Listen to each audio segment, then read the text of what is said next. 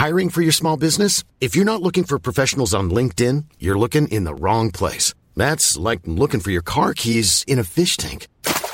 LinkedIn helps you hire professionals you can't find anywhere else, even those who aren't actively searching for a new job but might be open to the perfect role. In a given month, over 70% of LinkedIn users don't even visit other leading job sites. So start looking in the right place. With LinkedIn, you can hire professionals like a professional. Post your free job on linkedin.com slash people today. Millions of people have lost weight with personalized plans from Noom. Like Evan, who can't stand salads and still lost 50 pounds. Salads generally for most people are the easy button, right? For me, that wasn't an option. I never really was a salad guy. That's just not who I am. But Noom worked for me. Get your personalized plan today at Noom.com. Real Noom user compensated to provide their story. In four weeks, the typical Noom user can expect to lose one to two pounds per week. Individual results may vary.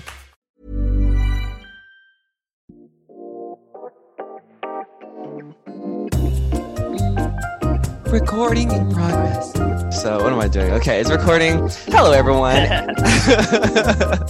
Today, I have, I have a very handsome guest. His name is Andrew C. Stier. I, I'm mad that you put your middle initial. okay, here's the thing. So, hey everyone, I'm Andrew. I'm excited. The reason I have to put my middle initial sometimes is there's Yeah. another Andrew Stier who is out there who has a PhD who is publishing, and Oh, he's like I've never met him. I don't know who he is, but he's like my rival because he has so many more publications than or so many more citations than me and more publications. hey, sometimes you got to use that to your own advantage and like just just take just be like, yeah, I did all those things, and then put on your own resume. Oh my god. There's another Darian Wynn in California who studied computer science. And so we're both science people. And I think he published, he's active on Reddit. I think he made like a post complaining about his lab and his old lab. And like, oh my gosh, like his experiences in his old lab is kind of similar to mine. But I really hope that people know that that Darian Wynn isn't me.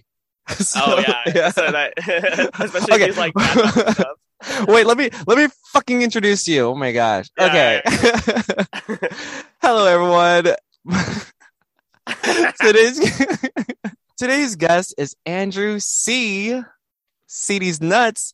C. Stier. Oh my mom's gonna listen to this. Andrew C. Stier received his PhD in electrical and computer engineering from the University of Texas at Austin. Slay, slay them horns. Okay. He specializes in supervised machine learning and deep learning, and his graduate research applied these techniques to subdiffuse spatial frequency domain imaging. Holy, that's a handful. Yeah. Subdiffuse spatial frequency domain imaging. Like, I understand each word separately, but not together. It just means gibberish to me. It- It's a whole thing. And in his free time, he enjoys creating comedy and film, and he co-hosts a podcast about queer representation in media called Rainbow Room. Wait, is it called The Rainbow Room or Rainbow Room? So it's called Rainbow Room, but whenever we like introduce it, we're like, "Welcome to the Rainbow Room." Ah, ah, interesting. Wait, when did you start Rainbow Room? Uh, I started it on my 30th birthday. Like, or I guess we started recording before that, but I like wanted to release by my 30th birthday. Basically, I'd already thought of like, hey, this would be a good podcast to do. So I'm I'm gay. I'm so excited to be on this podcast with another queer person in STEM. Like, Who? there's not that many of us. So it's, Who? like, It's not me. geek. Not me. oh my god, this is like in Luca where he like he's like, You're a sea monster. Sorry, that's a deep cut. I just watched Luca for the podcast. So is Luca a gay film? Because I don't think it is. I think it's like just really close friends, just roommates. No, They're just roommates. no.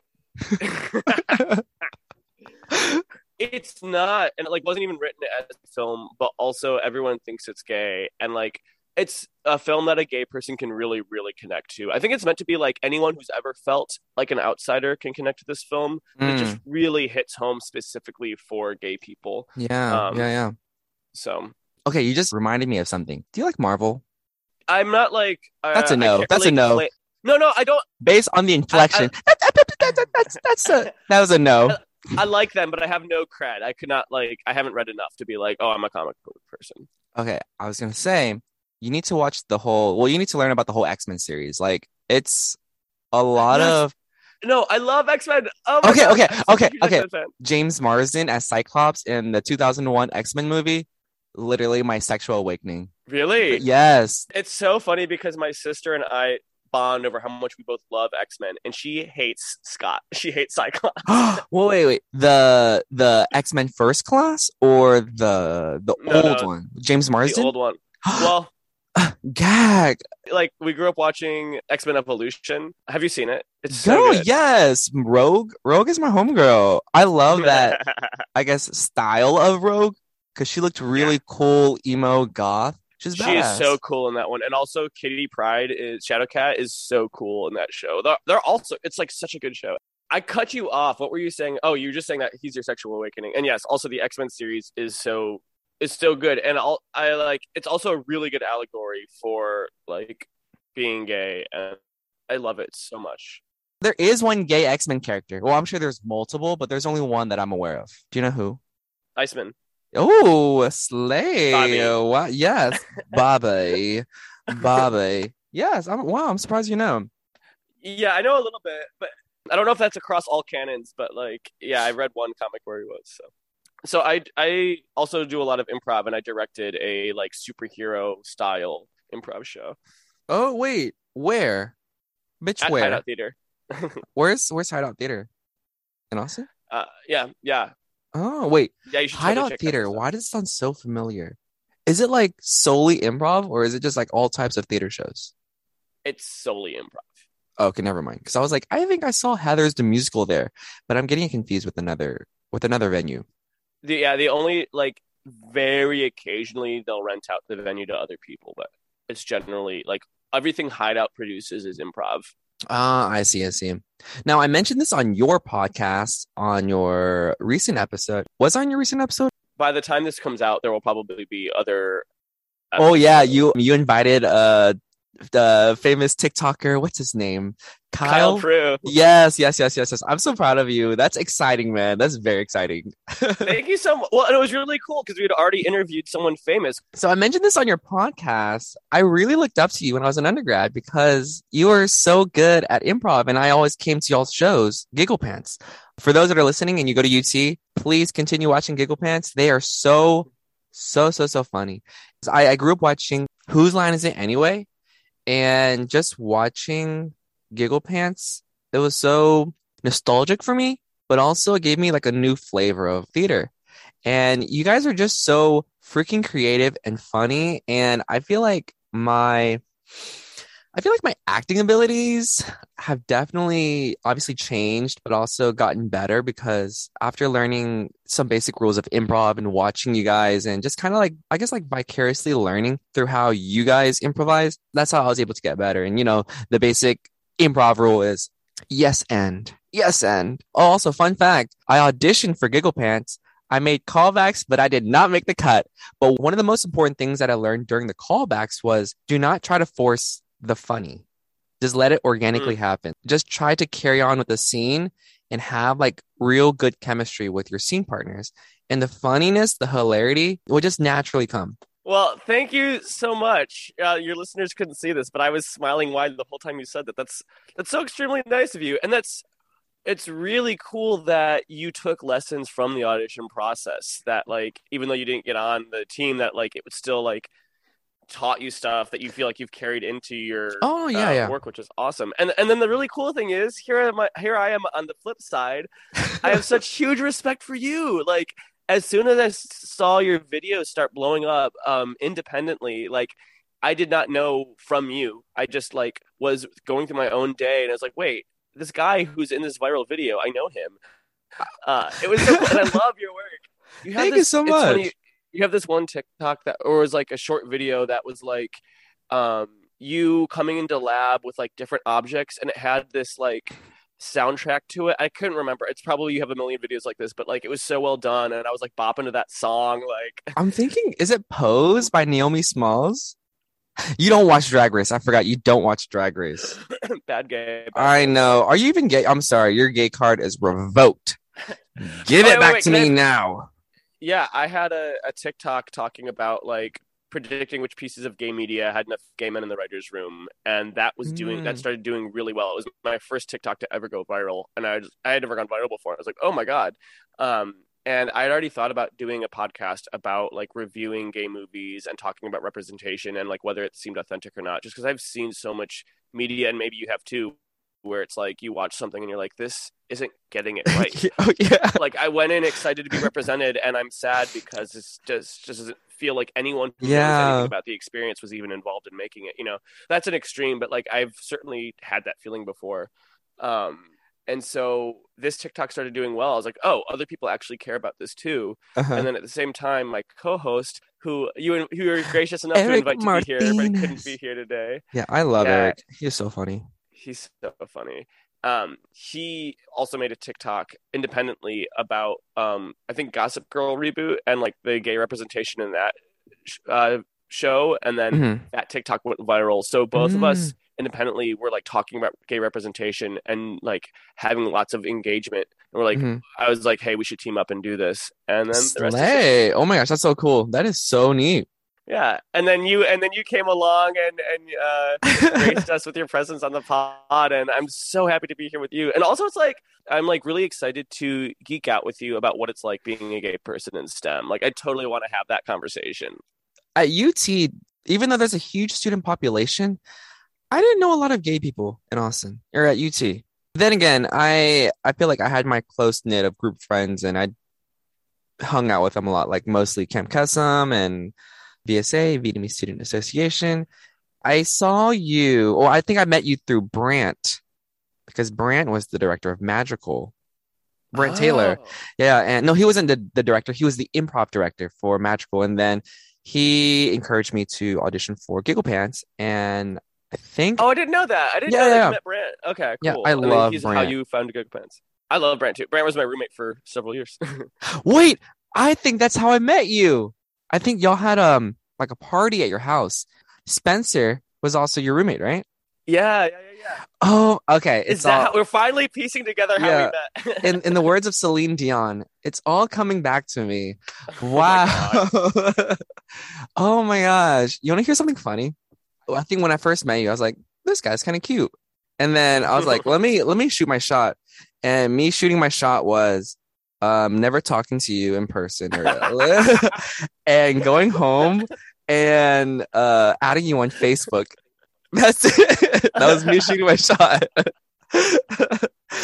I Uh, was that's- extremely shy. That's hilarious. How cool that someone so shy is now like producing this viral content. That's Oh no, girl, I'm so shy. I think I'm so shy. I I have uh I don't but know, I'm working on it. I'm working on Notably, it. Notably, your romantic life worked out, which is good. yeah, hey, you walked so my current boyfriend can run. Shut up. you know, we have to go through all these things in life and experiences so that it helps us build muster up courage to meet the right person. And I I feel like I I I I don't okay. I feel like I'm, we're going off on a tangent about our personal lives, which is nice. but you know, let's let's go back to Oh, so took- I wanted you you you talked about how like you didn't know many gay people at UT. yeah. Um, and I I did, but I didn't know a lot of gay people in science. But one thing that like really helped, True, and it really helped me, is the um having organizations that are centered around meeting other gay people in a Yes. really healthy way. Especially as a freshman, there was this um thing called Hangout. Um, that it was an organization called Hangout that hosted this event called Coffee, where every Mm. Wednesday at the Starbucks on campus, um, they just invited all the gay people to get together, all the gay students, and it was just truly just to come and hang out. And for me, as a freshman, freshly out of the closet, to Yeah. have an environment where I could safely meet that many gay people around my age Yeah. without 40 year old men trying to hit on me and like Mm. also no alcohol because I was like I didn't know, necessarily know if I wanted to drink. It was Yeah. simply just a place to hang out and like it was so wholesome and cute because I could like talk with people and like some of them were cute, some of them I Mhm. just wanted friendships with, but it just like it was it it truly just felt like a really nice, natural way to meet people. And I feel so bad when people's only avenue to meet other gay men is through dating apps. Yeah, I was gonna it's say Grindr, Grindr, Tinder, Truly- truly though. What's the other one? Scruff. Uh, uh, what's organizations aren't there. That's truly the like I, Yeah. I know a lot of people who've like they use Grindr to make friends because that's the only method they know how. And like Yeah. Grindr is not a healthy way to make friends. Maybe it depends on the person. Maybe there's just someone who can like really lay down boundaries and be like, I'm not here to hook up. I am here to make friends and slay. Also, the app interface is just awful. Like the ads are so intrusive and constant. I, it's like it makes the app unusable. Yeah, there are a lot of ads, and it's like that cartoon game. It's like this this balding man who's like um he's like trapped in a room, and you have to pull the right. Uh, you have to like open the right doors, and some of the rooms are like filled with lava and water, and you have to like move the right. You have to like open the right rooms to make sure that he can get out safely without. Oh my god! You know, you know what I mean. You know what game Yeah, I'm talking yeah, about. I know exactly what you're talking. I hate that I know what you're talking about, but I like I saw it instantly in my mind.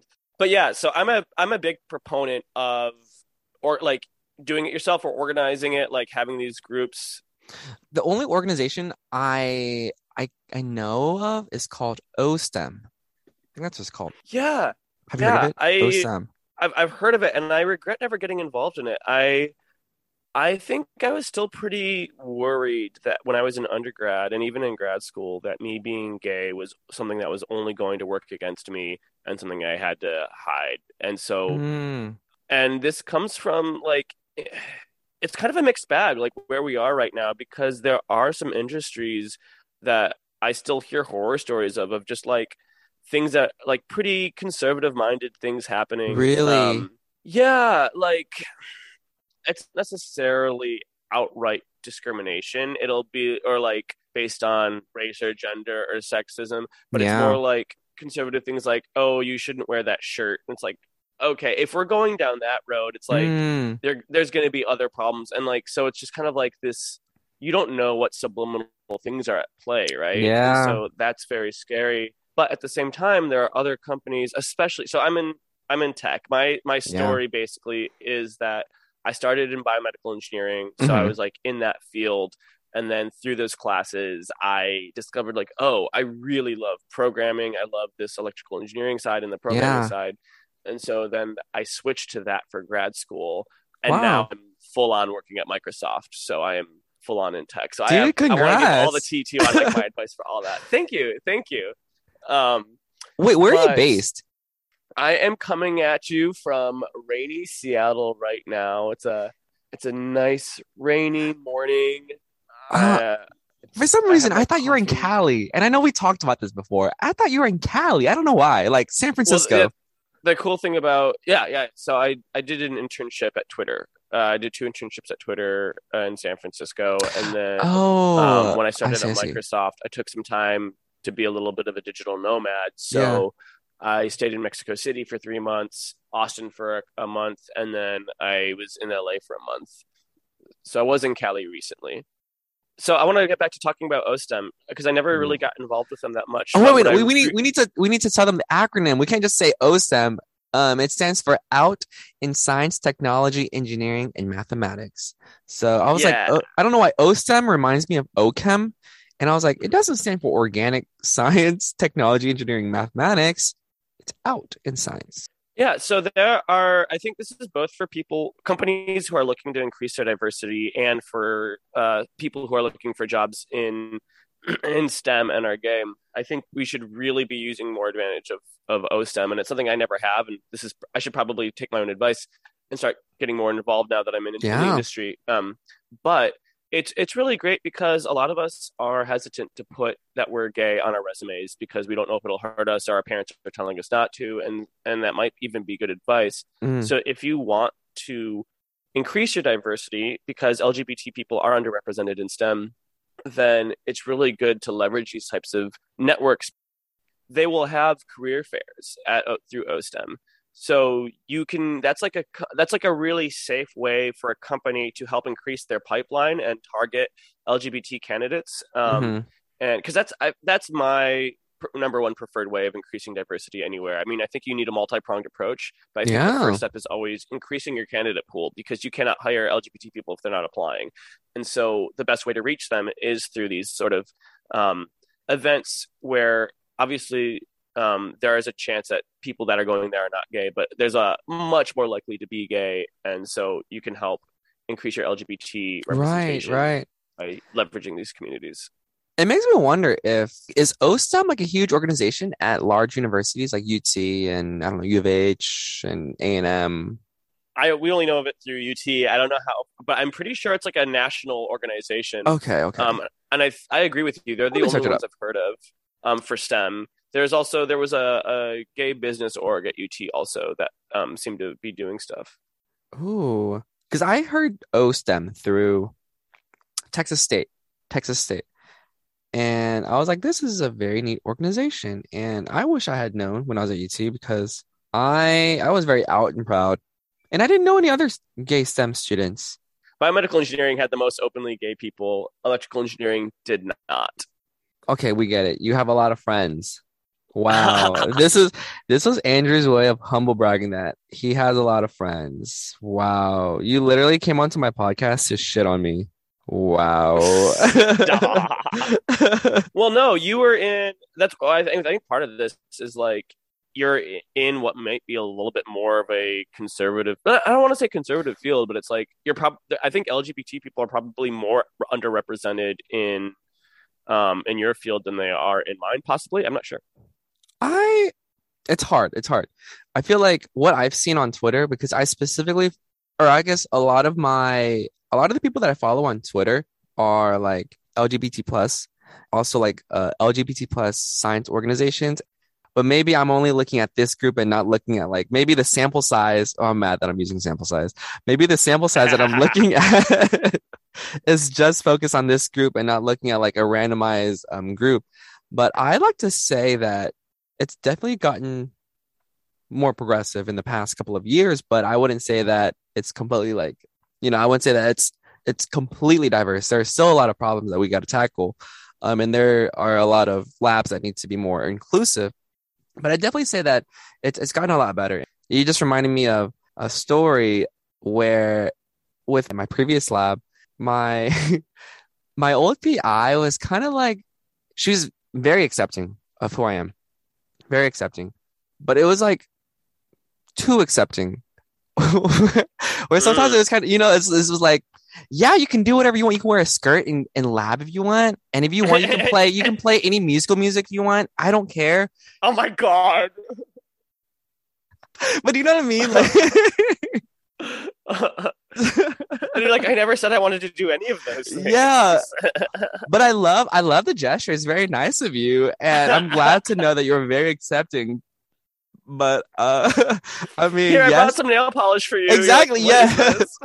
no, it's funny because she actually did say that one time. Okay, so in, Oh in research or in my lab, we have to use like clear nail polish because a- after we're done mounting uh, mouse brain sections, we put them on slides, add cover slips, and then we let the mounting media cure overnight. And then the very next morning or the very next day, we get clear nail polish and we put it over the cover slip to let it like seal. And so a lot of labs that do like I guess that mount sections will have clear nail polish. And she said that one time too. She's like, you know, if you want to, you can also use it for your own nails. And I was like, at this point, just call me homophobic slur. Oh my god. I think that where I'm at, the labs here are very, very inclusive. That's good. And I'm tech in as a field is so good right now. I feel like in general about being accepting, inclusive. Um, I'm I'm really enjoying Microsoft. Microsoft has a employee resource group for gay people um, that I've been trying, and it basically just like a, a group within the company that you can like meet with other gay people. I've been trying to like leverage that. I want to get more involved in that, um, and I'm really also I've been trying to be more authentic and like it's it's so funny because like I realize that I even though I'm like out of the closet, um, I'm still like wary of it when it comes to my coworkers knowing, which is so stupid. So Mm. like I just yesterday actually i just told them about my podcast because they're like oh you know how was your day and i wanted to tell them about my exciting podcast recording and like it felt scary to like let them know because it's like if you Mhm. if you listen to the podcast it's all about me being gay so I mean, the question is, have you have you like accepted yourself? Are you still in the process of trying to accept who you are? I feel like I have, and I feel like I'm making more progress in that, in like Yeah. being transparent about that. And I, I think especially because I used to have a rule where I would never put anything um, explicitly gay online, or like I always wanted to keep a layer of plausible deniability. Mhm. Um, so I could always be like, oh, I'm, you know, like the closest I got was like I would post stuff of me like being on a, a queer soccer team, but I Mhm. could still always say if I needed to, it's like, oh, I'm not gay. I'm just like, you know, playing with them because I'm an ally. Or, you know, I always I felt this see. need to have this plausible deniability. And kind of slowly but surely, I decided like taking the steps to be like, you know what, I want to be more open. I, I don't want to have to follow that rule anymore yeah. and, and now I'm almost overcorrected where all my online content is just about me being gay. But and it's scary sometimes when I like post something on Instagram and I like remember that there are people who will follow me who I maybe haven't like talked about me being gay with yet. It's like, well, now they're now everyone's gonna know. Anyone who looks at you know, it's it's Yeah. all out there. So I totally feel you with that. Like, um, I never came out to my mom, and but I'm sure she knows. Like, girl, come on. You've never come out your No, no, because I'm scared. I'm scared. But yeah. she watches a lot of my videos, and I think growing up, she just always thought that I was quirky. I've been hanging out obviously with my boyfriend more, and every time I bring him over, or whenever we have like family dinners or family lunches, I, I bring him along too. My brother will bring his his girlfriend, and my mom will bring her boyfriend. And so obviously, like you know, we're all bringing our our significant other, and so my mom at one point even asked me like, "Oh, is he is your boyfriend?" And I obviously yes, but I Oh, got so nervous. I got so nervous, and I was like, "No, he's just a close friend." She was like, Really? "Oh, yeah." She's like, "Oh." So I, I, I, I don't know. I just feel weird telling telling her these things, and she's like, "Oh, so where did you meet your friend?"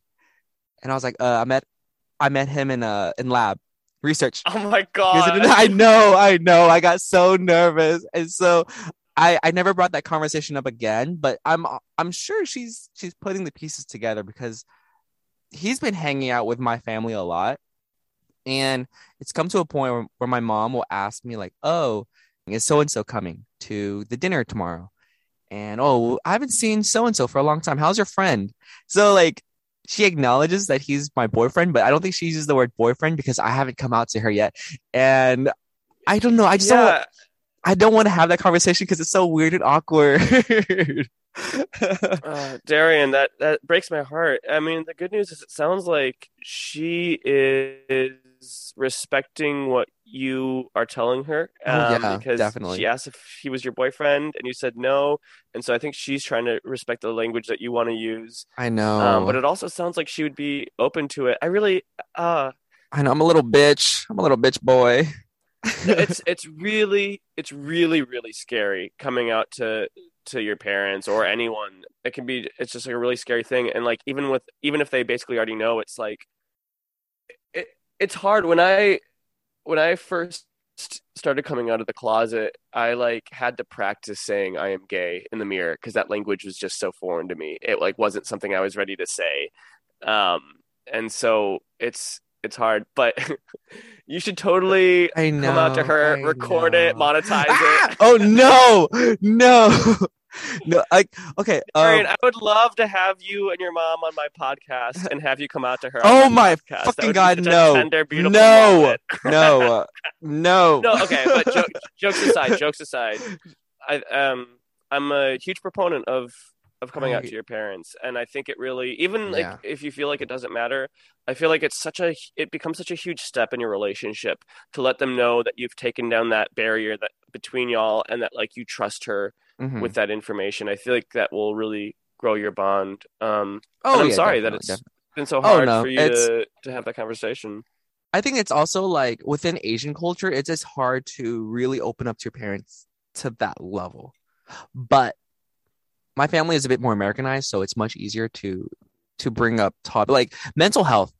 It's like a huge topic that just Asian parents will not acknowledge. Like it's not real. Oh, you're depressed. You're depressed. Go to sleep. You know, uh, you're, you're, you're depressed. It's it's because you keep hanging out that one friend. You keep hanging out that one friend. You keep you keep going out too much. You keep you keep getting wow. boba. That's why you're depressed. Oh, yeah. This is... like I this is some tea. You you as a white person probably won't understand, but to my to my Asian listeners, I think y'all will understand where I'm coming from. And I think just like talking about sexuality like that is also it's within that realm where it's hard to to fully talk about that. But my mom is Americanized, so she, I think she's she's learning, she's understanding. But will I come out to her soon? I don't know. Maybe. I also told myself that I would come out to my mom once I have a boyfriend. And now that I have a boyfriend, I keep brushing it off. Like, um, maybe once we hit like a a, a one year mark, then when things get very very serious, uh, then then I'll tell her. I'll just keep brushing it off until like, um, yeah, once we get married, then I'll tell her. I'll tell her at the wedding. You're not the first person to tell me that it's it's hard in different cultures. I had a Latino friend who was not out to his parents, and he was like, "Andrew, you don't get it. Like, you don't get it, and you can't get it." So I I understand that it's not the same in different cultures. So um, I I want to respect that that that struggle. I have a I had a friend who came out to his parents recently, and it was really difficult for him to do, even though he had also been had a boyfriend for a while. Yeah. And one thing that helped him is I don't. Do you have any siblings? I have one older brother. His name Does is Darius. Know? Oh yeah, he knows. Like literally all my cousins, my brother, they all know. They're like they've known for like the past 10, 12 years. They're like really chill with it. That's that's fantastic. Yeah, they like don't um, care. My my friend um because he had, he was white, but he had an extremely conservative dad. So he got um, his sister to kind of be there with him and help him. Mm. And I think having that support when you're doing that can really help too. So it might be yeah. maybe maybe you could loop your brother in and be like, hey, could you could you help be there with me when I do this? Uh, and just rip the band-aid off. No, yeah, it's it's funny because like my brother sometimes will be there when my mom will bring up these questions like, oh, where's so and so? And my brother will like give me this look like, mm, like you're gonna tell her, look. And I'm like, and I'll like look back with this very sarcastic smile and be like, I don't know. I don't know. but my, my oh. brother, my brother has really tried to help me. I think like a couple months after what's the show called? I was gonna say Moon Knight. Moon Knight is not the right name. Moonlight. Moonlight. Moonlight. Life is full of awesome what ifs, and some not so much, like unexpected medical costs. That's why United Healthcare provides Health Protector Guard fixed indemnity insurance plans to supplement your primary plan and help manage out of pocket costs. Learn more at uhone.com. Ready to pop the question? The jewelers at Bluenile.com have got sparkle down to a science with beautiful lab grown diamonds worthy of your most brilliant moments. Their lab grown diamonds are independently graded and guaranteed identical to natural diamonds, and they're ready to ship to your door. Go to Bluenile.com and use promo code LISTEN to get $50 off your purchase of $500 or more. That's code LISTEN at Bluenile.com for $50 off. Bluenile.com code LISTEN. There's never been a faster or easier way to start your weight loss journey than with PlushCare PlushCare accepts most insurance plans and gives you online access to board-certified physicians who can prescribe FDA-approved weight loss medications like Wegovy and Zepbound for those who qualify. Take charge of your health and speak with a board-certified physician about a weight loss plan that's right for you. Get started today at plushcare.com slash weight loss. That's plushcare.com slash weight loss. plushcare.com slash weight loss. Everyone knows therapy is great for solving problems, but getting therapy has its own problems too like finding the right therapist, fitting into their schedule, and of course, the cost. Well, BetterHelp can solve those problems. It's totally online and built around your schedule. It's surprisingly affordable too. Connect with a credentialed therapist by phone, video, or online chat, all from the comfort of your home. Visit betterhelp.com to learn more and save 10% on your first month. That's BetterHelp, H E L P. After my mom watched Moonlight, my brother texted me and said, Hey, mom just watched Moonlight. She really liked the film and she really understood the characters. So I think right now, if you if you want to, you can come out to her. Your brother sounds so supportive. Good on you, Darius. He is very supportive. Imagine if I got the names mixed up and I didn't say Moonlight and I said Moonlight this entire time. and my followers would have been like, "What? what movie are they watching?" My brother is super That- supportive, and That is just such good allyship. Just having that support in your corner is so important. I really want to push you to come out to her. Maybe write yourself a deadline, like a a, a month, and that you have to do it by, uh, because I think that's when you'll get it done. If you like, and, and actually, this is this is like advice I will give that goes just beyond coming out. It's also good for like career stuff. It's like if you have a goal you want to accomplish, write it down and write down when you want to accomplish it by. And I feel like that that just helps by leaps and That- leaps and yeah. bounds. also um to add on to that, make these these goals like attainable. For example, if, your New Year's resolution is I want to work out more, that's so broad. Have like a a more specific um, objective. Quantifiable. Yeah, like I want to run two miles every week for the next month. Like that seems like attainable. And then maybe like, you know, the next month make it No, I'm giving you a look because you're deflecting. I'm giving Uh. you a look because you're changing the subject. Maybe one of the examples No, is I will come no, out to my he mom sees right months. through me. Oh, no. I don't want to talk about this. This makes me uncomfortable. no, no, no. Yeah. Well, what I will say is that this, um, just also expanding upon this, I think one of my pieces of advice for people who are in STEM and are gay is that you have more support than you think. Um, and uh, it's uh, grad. So I did grad school, right? I have my PhD. Um, grad school can be so isolating, and Oh yeah. I think p- what made it even more isolating is, you know, I have these uh, basically coworkers, right? The other people that work in my lab who lead very different lives from me. Um, some of them have long-standing relationships. Um, they don't necessarily go downtown like I do. Like, right? It's just a different personality. Yeah. And I think it's very easy. It was very easy for me to assume, like, oh, they're not going to be able to relate with me, or like, um, they might judge me if they know I'm gay, or if they know this is how I live my life, right? That I Mm. go to gay clubs, and and like, I, I felt like I had to present a version of myself to them. That was deep. I feel you.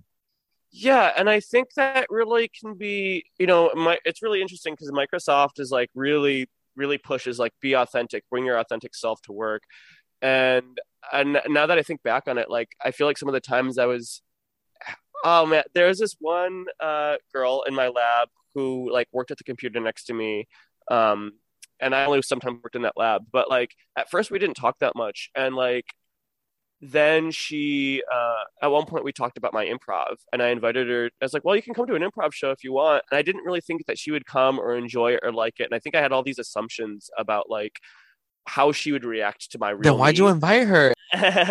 well i was kind of being polite and i didn't expect her to come and then she did and she really Oh. enjoyed it and that's when we really started to like i like instantly had more of a bond with her and then Hmm. like another um after being in the, my grad school lab for a while i like decided to start telling some of the lab mates about this guy i was attracted to Yeah. Uh, because he was in the building and I was and I and like once I was able to start having those conversations and like actually be me, I felt so much more connected to my lab mates because I was like, oh my god, this guy's so cute and like they would laugh with me about it. They're like, oh, we saw you talking to him. You're so obvious. Is like your crush on him is so obvious. I was like, no, I speak subtle. They're like, no, girl, you were not. You know, and, like, I feel like that really helps to be able to actually bond with because it's hard to bond with someone if you're not presenting your real self to them. If you're presenting a fake version of yourself to them. Um, Yep, yep. In the book Velvet Rage, they call it splitting. Is when you like when you like don't when you Mm. show like a fake version of yourself. Um, and so yeah. as I said yesterday, I I told my coworkers about my podcast for the first time, and that felt very scary. And it's like, what? I have nothing to be scared of. That's just the real me. Like, um, so Yeah, yeah, I think there's good reasons that we have these defense mechanisms of like of being cagey about who we are. But I think when we find ourselves in the right environment, like we can start to thrive more if we're more ourselves. So You're right. You're right. My um my undergrad lab all the guys except for one um, PhD student, all the guys in my old lab were all gay. What? Oh, yeah, yeah, I know, I know. I, I'm a liar. I'm a liar, and I, I didn't I'm- think that. no, no, I'm reacting because I'm jealous. I've never. So that's what I say. It's like we're talking about representation and like under or being underrepresented in the field, and it's like it is getting better and stuff. But like I am often the only gay person in the room. Mm.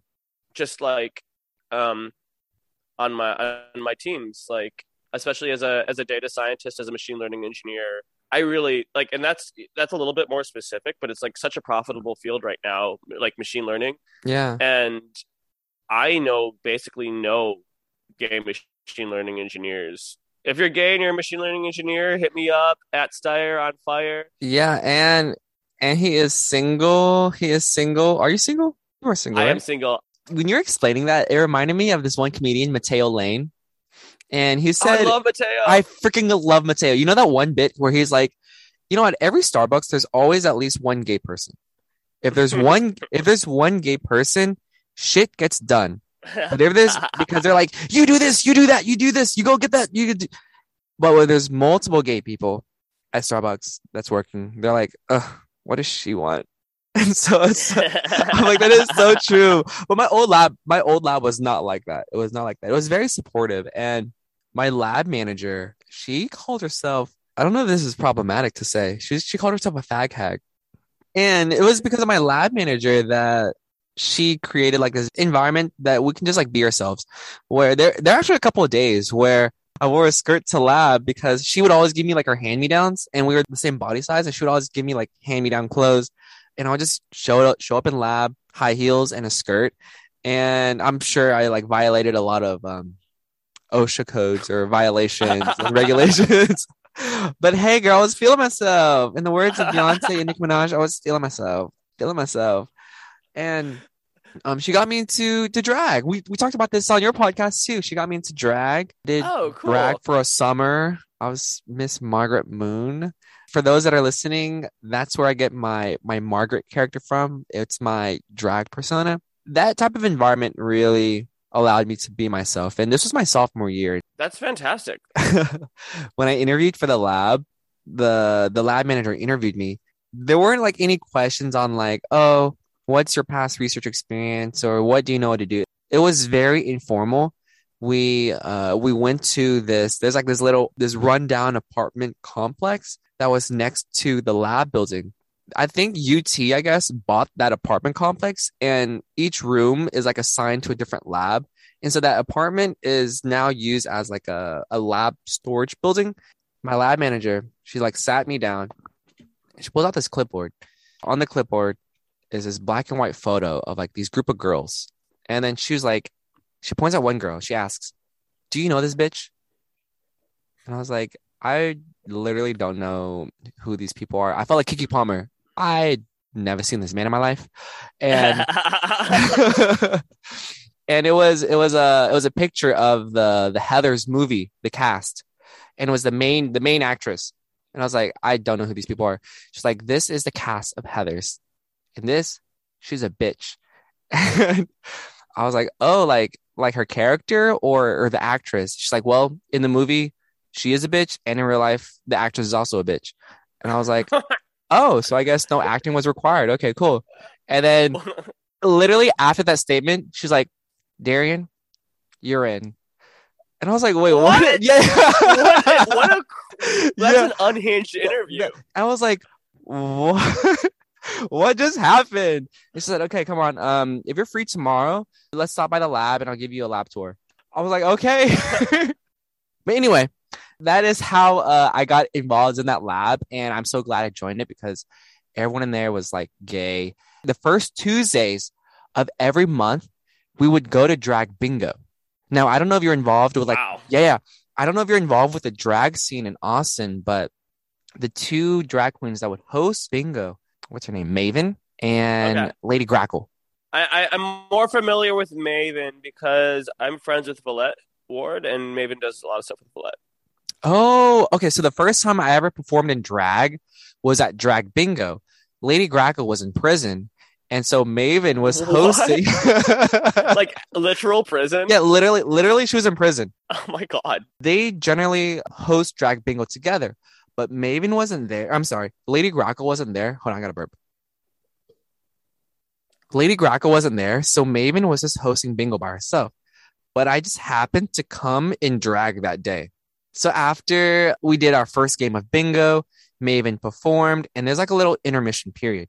And during that intermission period, you know, I'm sitting with my lab mates, I'm in full drag, and Maven comes up to our table. She goes up to me and she asks, Hey, Lady Grackle wasn't here today, but and I'm always trying to help out another sister. Um, since you're in full drag, do you want to perform? And Oh my god. yeah, my and my whole lab were like, Yes, you gotta perform, you gotta perform. And I, I was so nervous. And I said, guys, yeah, uh, I, I love that she like reached out. I was like, I always want to help out another sister. I love mm, anytime like we have like support in the community like that. It really, uh, yes, yes, yes. I think it was in that moment where I was like, this right here, this is Austin. And I, I was so nervous. I looked at my my lab mates and I was like, I don't know, guys. I don't want to do it. They're like, Darian, you got to do it. You got to do it. And I told Maven, give me five minutes. Let me think about it, and I'll come back. If I do decide to perform, I'll give you the name of the song. Okay? And she's like, don't worry. I can just easily pull it up on Spotify. So then Maven walks away, and my lab mates are, are encouraging me to perform. And I'm like, guys, I I don't know any songs. The only song that I really know, like the back of my hand, is And I Am Telling You from Dreamgirls by Jennifer Holliday, specifically that version by Jennifer Holliday. And I like didn't do it. So I I went up to Maven and I told her, okay, I'm gonna perform And I Am Telling You by Jennifer Holliday. She said, okay. And after the intermission period, I got to perform. It was my first time performing in drag and it was nerve wracking, honestly. It was just so fun. It was a very large audience. There are about like 70 attendees, Oh yeah, that's a, that's a lot. and they were so Oh. supportive. They were just like handing me $1 bills. And the, the very climax of the song, I actually have a video of it. I'm performing, ba, ba, ba, ba, ba. What you what you can do is you can intercut the audio from the video that you have okay, and okay. just like play that and then like yeah, you're right. back. Okay, so this part of the song.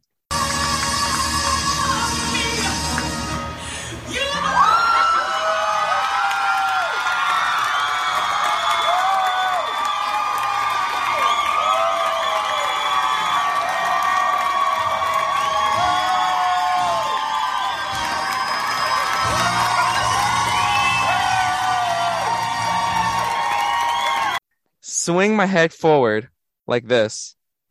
And then after that note, I swung it back and I'm like doing this dramatic shimmy thing and my wig falls off.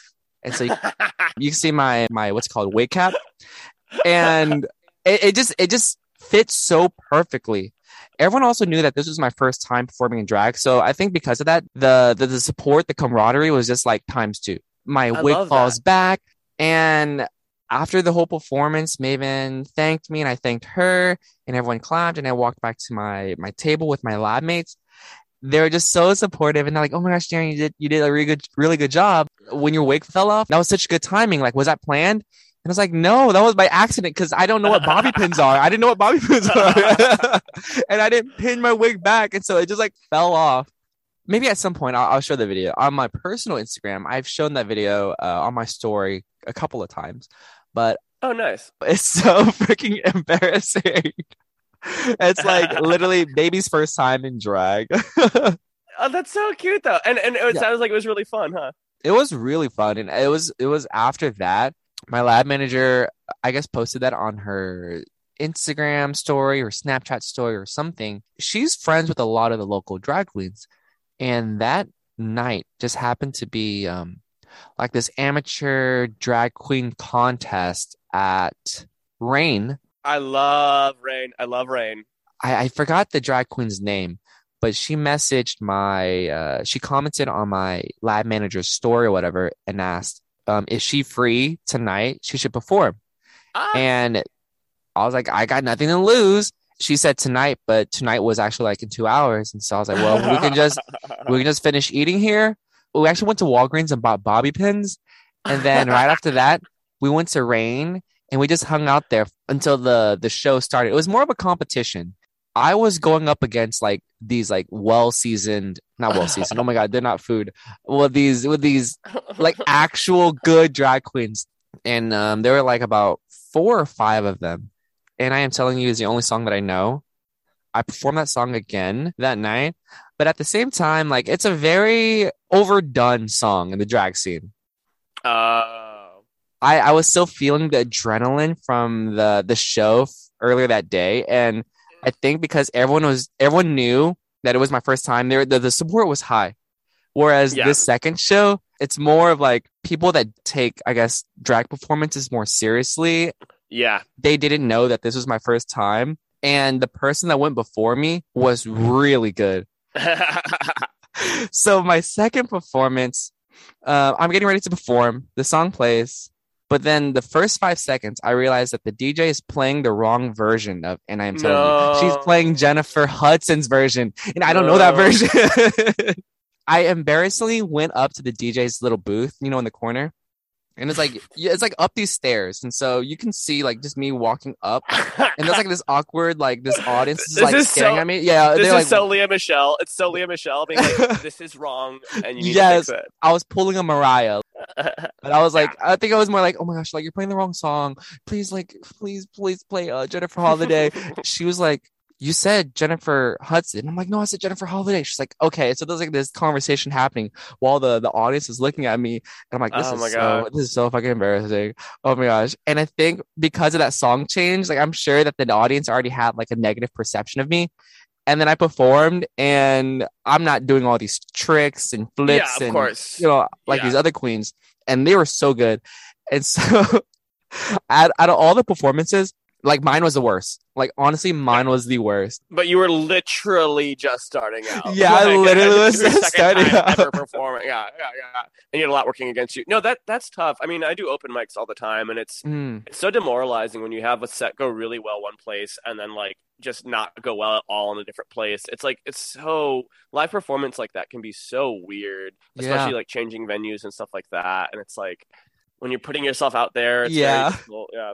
Looking back at it, I think it's so funny. Hey, it's like a good story to tell. That's the way that I think of a lot of like bad situations, bad scenarios. If things don't go the way you plan, it's okay because ten years from now you can look back and laugh at it. For and so I I definitely learned a lot from that moment and I think it's so funny. And it was also fun. It was very fun. I got more involved with the drag scene after that. And then when I came down to Houston, I just kind of took a break from it.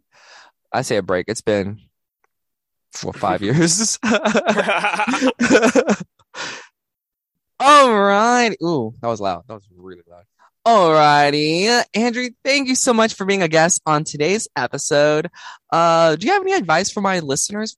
Thank you so much for having me. And yeah, I have buckle up, y'all. I have a lot of advice. Well, Go 'cause as we talked about, like gay people are underrepresented in my field, so I really want to do what I can to like, yeah, give advice. And I feel like a lot of your followers are probably people who are in like more specifically the bio field because that's the field you're in.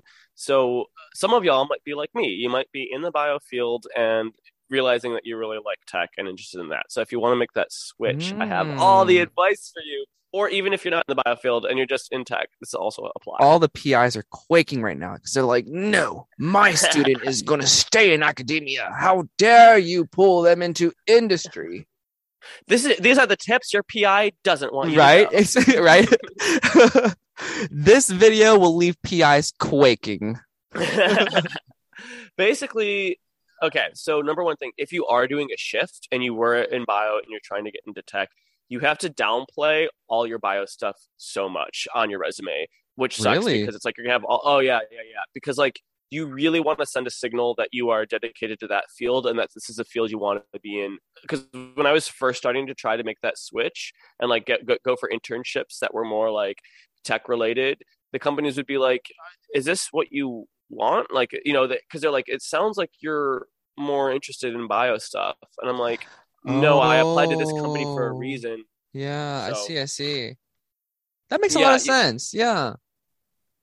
yeah so i really learned to like downplay that stuff and really try and bring out the stuff that was most relevant to the position which is probably just good advice in general right Yeah. you really want your resume to read like hey this is the job that i want um and so you have to like curate your resume for that but that was such a thing for me Um, and then if you can like take a CS class, I feel like you can learn so much just from your peers. Um, I had a, Yeah. a peer named Josh who was like instrumental in helping me like pick up on all this stuff. Put GitHub on your GitHub link on your resume. That's Mhm. like a, a huge signal that like you're actually serious about coding.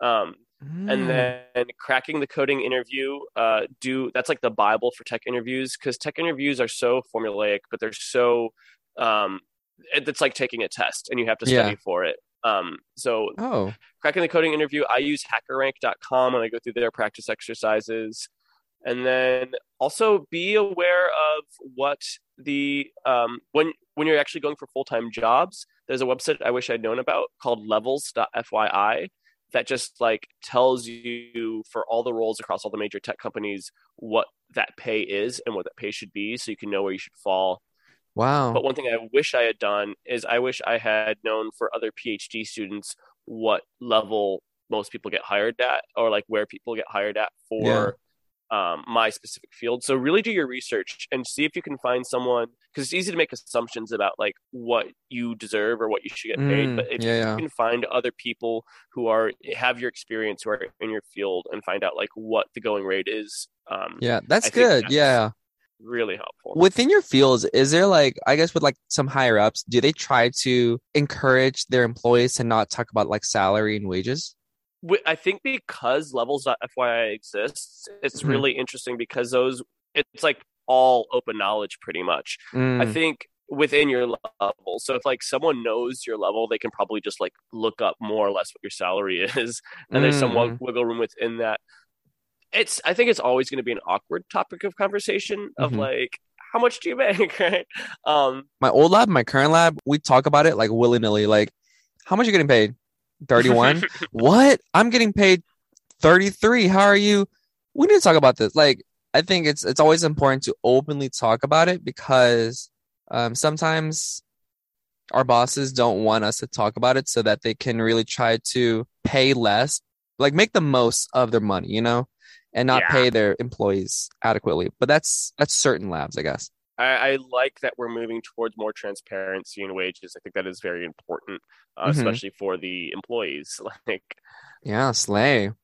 oh yeah, and then I did ask for a, I, I did negotiate my salary a bit, and so definitely ask for, uh, ask for. You can't really do it at, at the internship level, but hmm when you're going for full time, um, I didn't ask for a ridiculous amount more, right? But you can ask for like a two percent increase or something like that. Like, Yeah, I what I learned, just like in general, especially having agents, is always, always, always ask for more. Like it doesn't hurt because at the end of the day, they will, if you're really good and they really want you, they will always try to negotiate the rate or the the salary. So just do it. In the words of Nike, just do it. word word yeah and then I, I think another big piece of advice is apply for everything. It's a Oh, num- yes. getting a full-time job or getting any job is a numbers game. When i my first like big get was when i got twitter as an internship. Now i had done an internship the summer before and even that felt like a big get. My first internship was at a startup in austin and uh, called cerebri ai and it was a lot of fun um, and that's kind of how i started you know so i, I started out there and then but Mhm. then the next summer i got twitter and like i it still didn't Yeah. feel real. Like i was like what? This big company wants to Yeah. hire me? Yeah. Don't doubt yourself and it's a numbers game and just honestly apply for everything. Uh, also i think like it'll be silly. Sometimes a company that like isn't as well regarded won't hire you but a company that's higher high like has higher regard will hire you because it kind of just depends on like what company has the positions open and that's going to change from season to season from year to year Mhm. and so the best way to find that is just truly just apply apply apply i Yeah. when i got microsoft i applied to so many companies um, sometimes i would set myself a rule of like i'm going to do it do an application a day I, I mentioned this before on on previous episodes, but right after college, I I knew I wanted to work in a lab as a research tech, so I applied to about 50 positions and got interviewed for six and only received one one offer. So and it never hurts too to apply, and if you have to go through a lot of interviews, I feel like the more interviews you go through, you just kind of get get into the habit of understanding what the process feels like. yes you yes feel- yes you feel more co- you feel more comfortable and you don't get as nervous. Yeah. The the one lab that accepted me, I think I had already came in with like this like I don't care anymore. You know, let's just get this interview over with. And that was actually the one where I actually got the position. I love that feeling when you're in an interview and you're like, this is going well. Like you, Yeah. you click. It's like you have that chemistry, and like I feel like you can really feel it. Yeah, that's what I both, both like both for Twitter and for Microsoft. That final interview where I was like, oh, I I think this is going well. Like you know, it's Yeah. like you feel that chemistry. It's such a great feeling. either well, I sometimes it can go either way where you, you can be like, wow, that was like the best interview ever. But then on their end, they're like, that was the worst applicant ever. like I, I don't know. I've never I've never had that. I've never had I've never had an interview where it felt like I crushed it and then I was Yeah. like extremely surprised. I mean, I had interviews where it's like I think that went well and then they rejected me. I was like, "Oh." But like when I've Same, really same. really felt it, it's never it's like yeah, it goes the way Mm. I think it's going to go. And I think that's because they kind of you can tell they're digging it. Yeah. Recently, I had a an audition for Brother, the printing company, the computer printer company. I thought I crushed the audition. Like I was like, "Ooh, I feel good. Like I think I did it. Like I hopefully I get a callback or even get the role or whatever." And they're actually filming the the actual commercial. This was months ago, but I know they're going to film the actual commercial next. No, next Thursday. And so um, I didn't hear back for a while, and then I, I I emailed my agents and I was like, "Hey, can you follow up with uh brother to see?" Kind of curious to see if I got it. And they're like, "Oh, they're still like in the process of of auditioning other people." And they're like, "How did it go with you?" And I'm like, "It went wonderful. Like, I really hope I get it. I I don't know. I feel very confident." And then a couple of days later, they emailed back. They're like, "Yeah, um, they're wanting to head in a different direction." Yeah. And honestly, that may have had nothing to do with your performance uh, or audition, and everything to do with what they like. They truly were like, "Oh, we're not going in that direction anymore. We needed you for this, but we're not doing Ah, this yeah, yeah, yeah. anymore." So Also, like I feel like in this, I guess, content creator slash acting community, theater community, I don't know. The same thing. You just have to audition. You have to do a lot of things, and you have to get used to rejection and failure, and don't take it personally. Yes. Yeah. Oh, I got so many rejections. And that's the thing. It just, especially for like landing a job, Yeah. it just takes one yes. yep. I mean, actually having two yeses or at least having like two when I um when I negotiated with Microsoft, I was also still being considered by Twitter. And so even though Mm. I didn't have an acceptance from Twitter yet, I was like that that certainly helps. Like having two offers is definitely better, but still like basically what I'm trying to say is all the failures and rejections you get does not diminish the power of the acceptance that you get. And so it's like that's something to go in go into thinking, yeah. wow, you're like Thanos, but with like job offers. You got Twitter, you got Microsoft.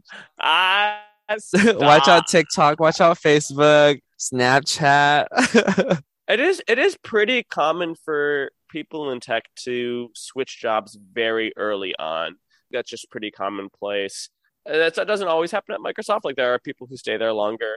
Yeah, a lot of times people work will work three to five years and then switch job switch jobs after gotcha. the um because that's just the most reliable way to get a big pay bump. Gotcha, gotcha. That's really good advice. Thank you so much.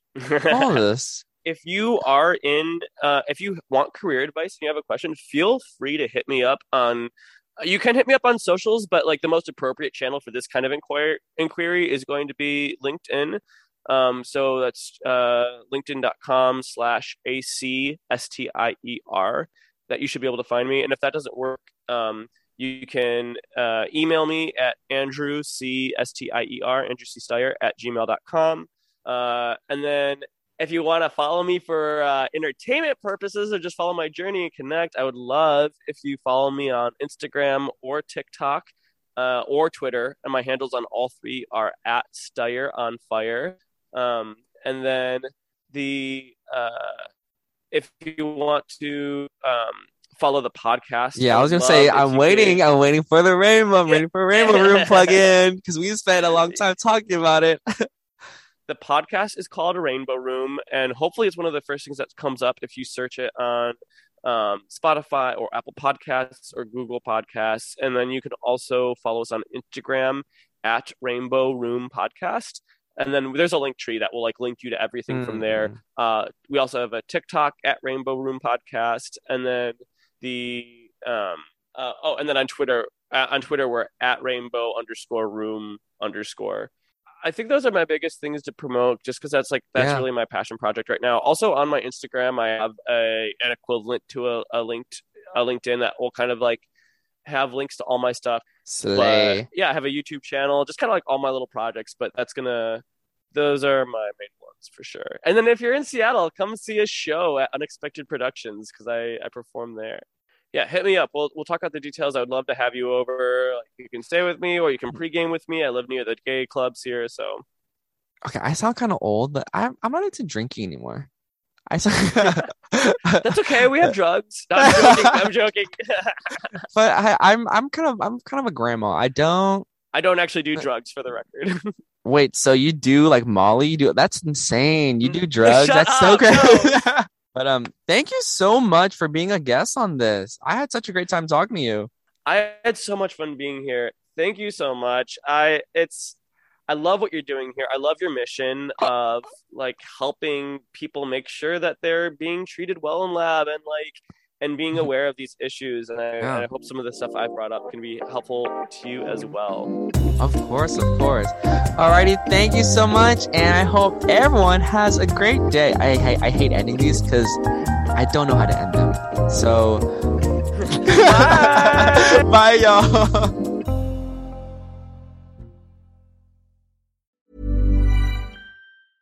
This Mother's Day, treat mom to healthy, glowing skin with Osea's limited edition skincare sets. Osea has been making clean, seaweed infused products for nearly 30 years. Their advanced eye care duo brightens and firms skin around your eyes, while the Golden Glow Body Trio nourishes and smooths skin all over. Go to OSEAMalibu.com and use code MOM for 10% off your first order site wide.